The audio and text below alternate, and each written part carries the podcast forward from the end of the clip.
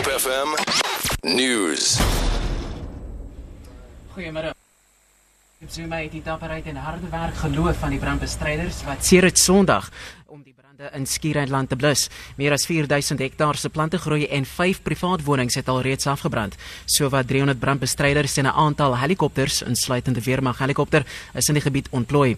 Hulle sukkel nog steeds om die brand in die berge Boue Houtbaai, Chapman's Peak en die Ducat Bos uh, onder beheer te bring. Zuma het die spanne geloof vir hul professionaliteit en sê hulle plaas hulle eie lewens in gevaar.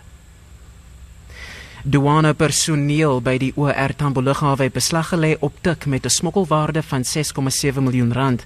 Die woordvoerder van die inkomste diens, Marika Miller, sê 22,6 kg van die dwelm is in die besit van 'n vrou gevind wat uit Dubai in Johannesburg aangekom het.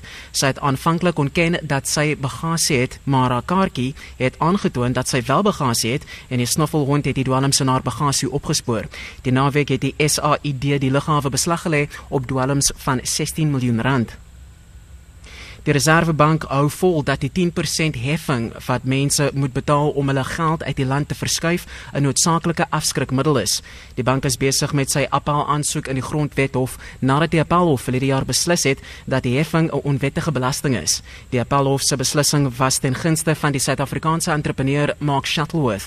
Shuttleworth wou hê dat die bank die 250 miljoen rand terugbetaal wat hy moes opdok om sy bates uit die land te skuif toe hy na die eiland van Man geëmigreer het. Die Reservebank se regsverteenwoordiger, Jeremy Gauntlet, sê die groot bydraegeld wat die land geneem word, kan baie gevaarlik vir die ekonomie wees. Hy sê die heffing moet mense ontmoedig om hulle geld te verskuif. En teen slotte Suid-Afrika Suid-Afrika liewer het die Wêreldbeker groepwedstryd teen Ierland maklik gewen. Die Proteas het die Ire met 202 lopies geloop. Geklop liewer. Die Proteas het die eerste gekolf en 'n teiken van 412 vir Ierland gestel. Die Suid-Afrikaners het in hulle toegelate 50 bilbeerte net een paaltjie verloor. Die Proteas speel Saterdag teen Pakistan in hulle 5de groepswedstryd. Vir Grip FM nuus, Exogena Beteni.